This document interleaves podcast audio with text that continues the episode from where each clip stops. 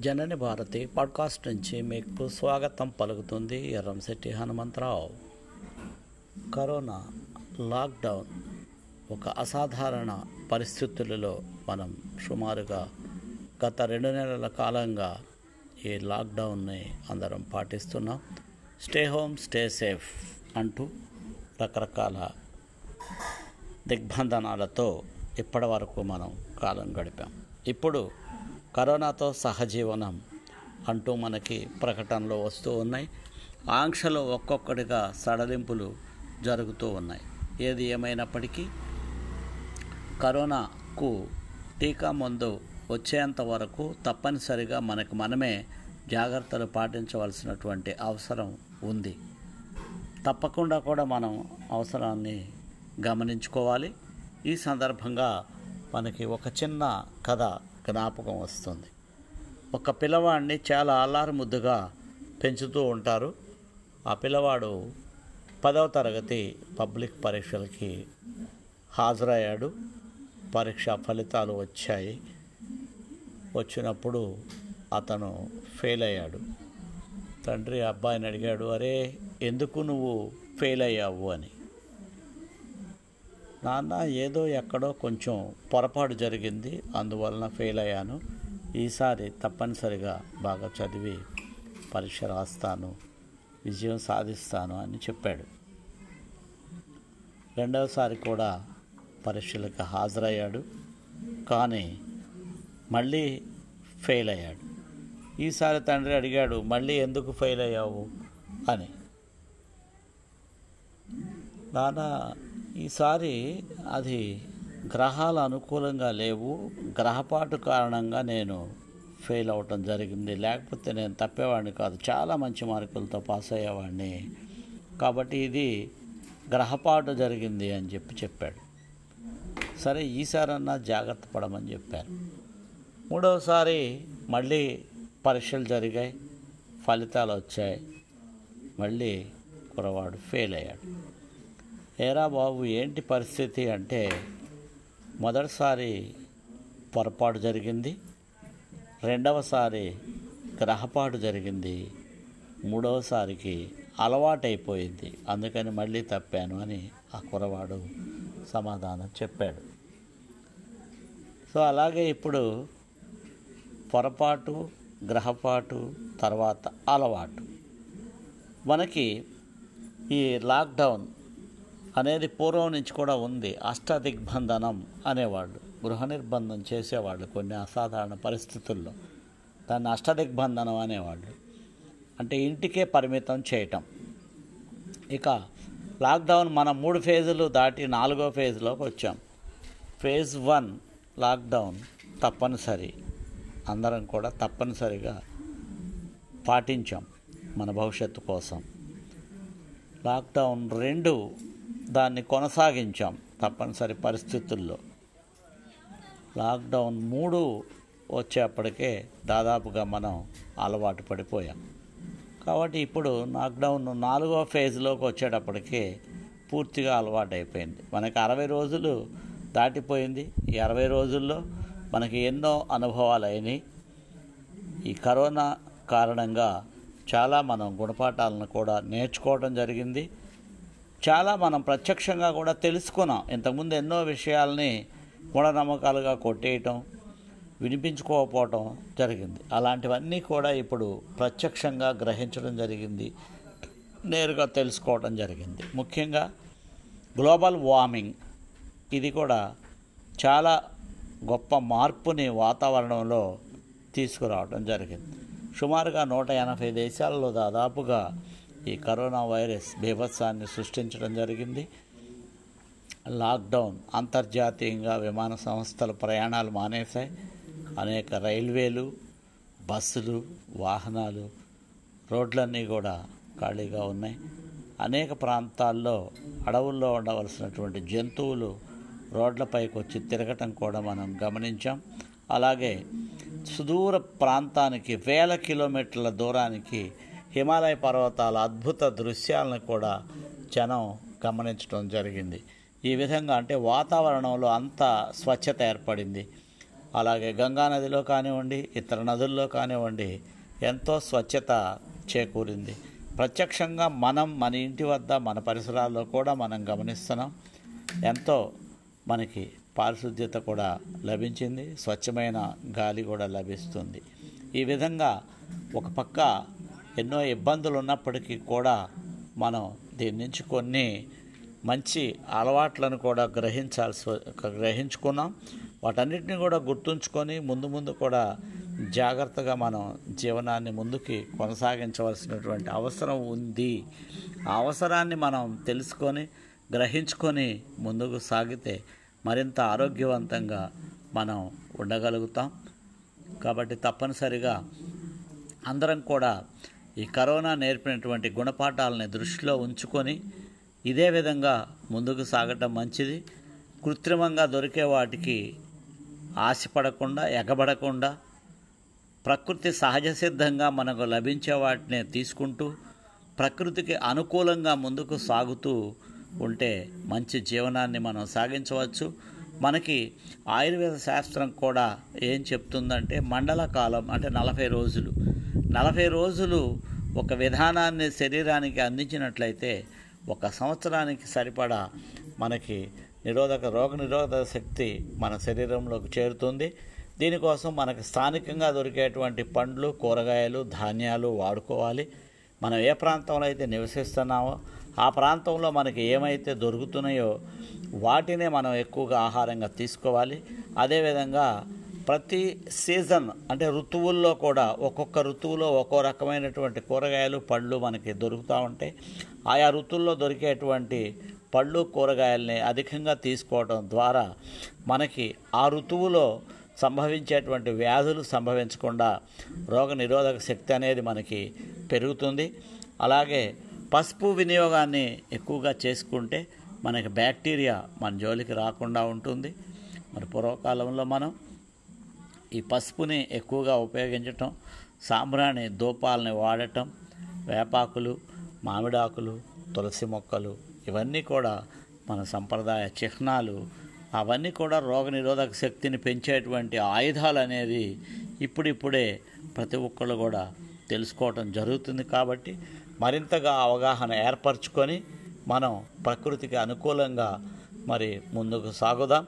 మన భారతీయ సంస్కృతి సంప్రదాయాల్లో ఋషి విధానం ఋషులు తెలిసినటువంటి జీవన విధానం ఏంటంటే ప్రకృతిని ప్రేమిస్తూ ప్రకృతిని ఆరాధిస్తూ ప్రకృతి అందించే ఫలాలని అనుభవిస్తూ మనం నిరాడంబరంగా సరళమైన జీవితాన్ని కొనసాగించుకోవాలి. అప్పుడే మనకి రోగనిరోధక శక్తి ఉంటుంది. మంచి ఆరోగ్యంతో పాటు శాంతి సుఖం కూడా లభిస్తాయని చెప్పి ఋషులు మనకి తెలియజేశారు. అలాంటి సంప్రదాయాలే ఇవాళ ప్రపంచవ్యాప్తంగా కూడా అనుసరించబడుతూ ముందు ముందు జగద్గురువుగా భారతదేశం అవతరించేటువంటి సమయం ఇప్పుడే ఆసన్నమైంది. జై హింద్ జై భారత్.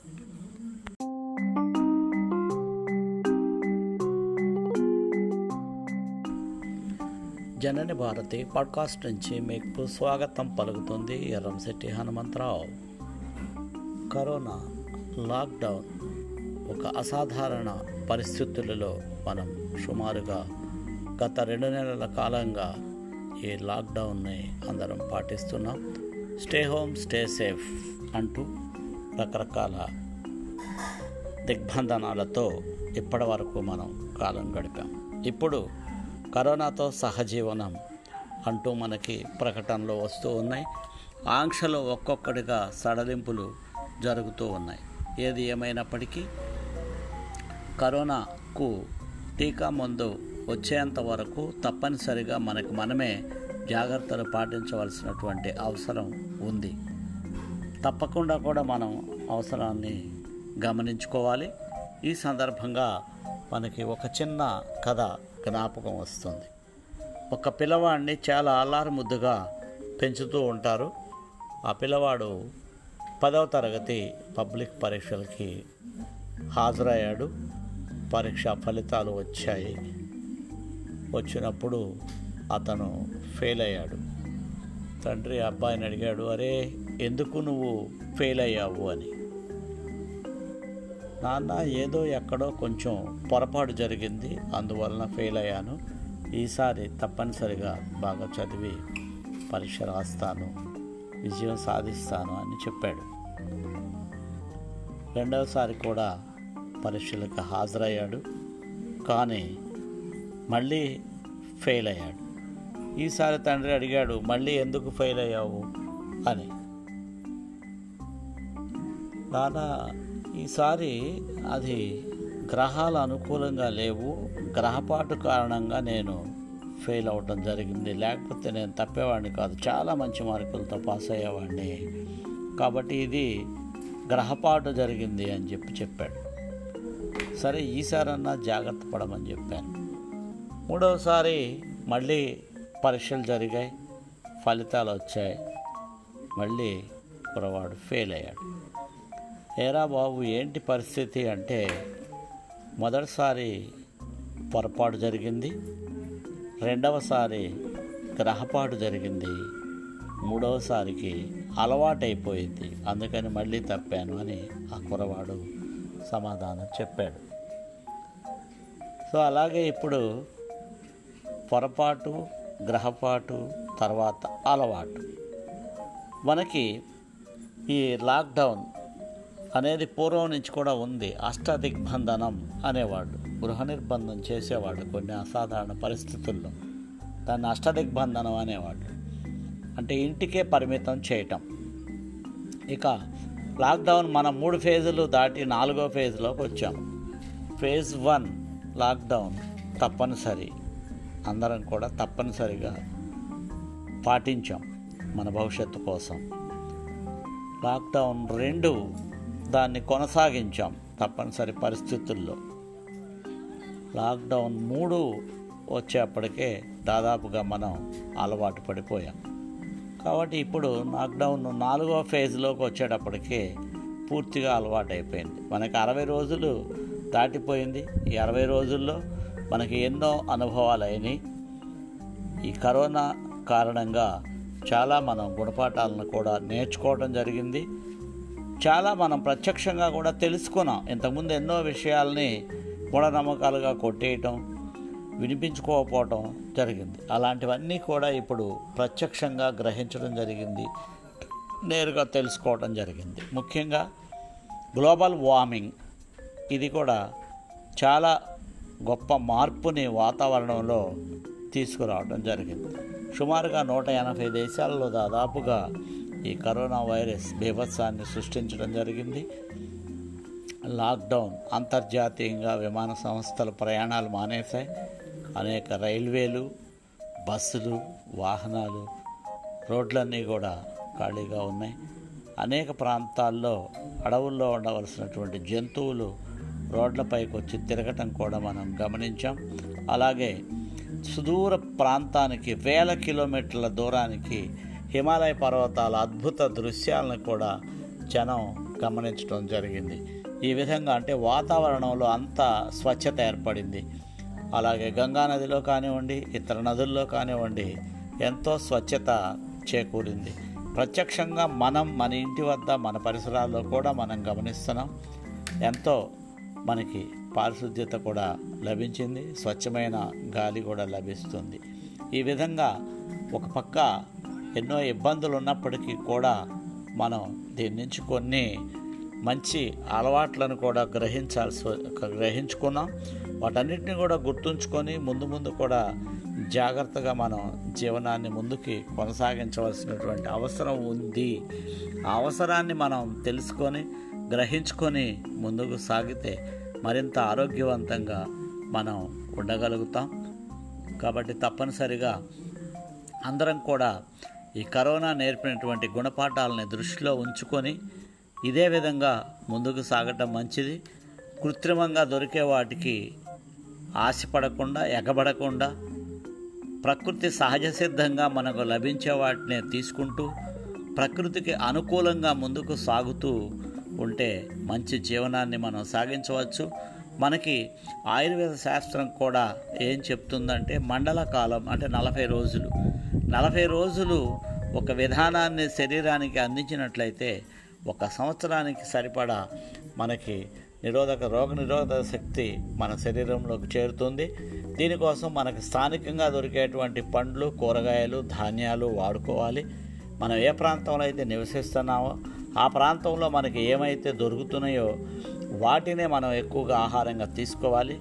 అదేవిధంగా ప్రతి సీజన్ అంటే ఋతువుల్లో కూడా ఒక్కొక్క ఋతువులో ఒక్కో రకమైనటువంటి కూరగాయలు పళ్ళు మనకి దొరుకుతూ ఉంటాయి. ఆయా ఋతువుల్లో దొరికేటువంటి పళ్ళు కూరగాయల్ని అధికంగా తీసుకోవడం ద్వారా మనకి ఆ ఋతువులో సంభవించేటువంటి వ్యాధులు సంభవించకుండా రోగ నిరోధక శక్తి అనేది మనకి పెరుగుతుంది. అలాగే పసుపు వినియోగాన్ని ఎక్కువగా చేసుకుంటే మనకి బ్యాక్టీరియా మన జోలికి రాకుండా ఉంటుంది. మరి పూర్వకాలంలో మనం ఈ పసుపుని ఎక్కువగా ఉపయోగించటం సాంబ్రాణి ధూపాలని వాడటం వేపాకులు మామిడాకులు తులసి మొక్కలు ఇవన్నీ కూడా మన సంప్రదాయ చిహ్నాలు. అవన్నీ కూడా రోగనిరోధక శక్తిని పెంచేటువంటి ఆయుధాలు అనేది ఇప్పుడిప్పుడే ప్రతి ఒక్కళ్ళు కూడా తెలుసుకోవటం జరుగుతుంది కాబట్టి మరింతగా అవగాహన ఏర్పరచుకొని మనం ప్రకృతికి అనుకూలంగా మరి ముందుకు సాగుదాం. మన భారతీయ సంస్కృతి సంప్రదాయాల్లో ఋషి విధానం ఋషులు తెలిసినటువంటి జీవన విధానం ఏంటంటే ప్రకృతిని ప్రేమిస్తూ ప్రకృతిని ఆరాధిస్తూ ప్రకృతి అందించే ఫలాలని అనుభవిస్తూ మనం నిరాడంబరంగా సరళమైన జీవితాన్ని కొనసాగించుకోవాలి. అప్పుడే మనకి రోగనిరోధక శక్తి ఉంటుంది. మంచి ఆరోగ్యంతో పాటు శాంతి సుఖం కూడా లభిస్తాయి అని చెప్పి ఋషులు మనకి తెలియజేశారు. అలాంటి సంప్రదాయాలే ఇవాళ ప్రపంచవ్యాప్తంగా కూడా అనుసరించబడుతూ ముందు ముందు జగద్గురువుగా భారతదేశం అవతరించేటువంటి సమయం ఇప్పుడే ఆసన్నమైంది. జై హింద్ జై భారత్.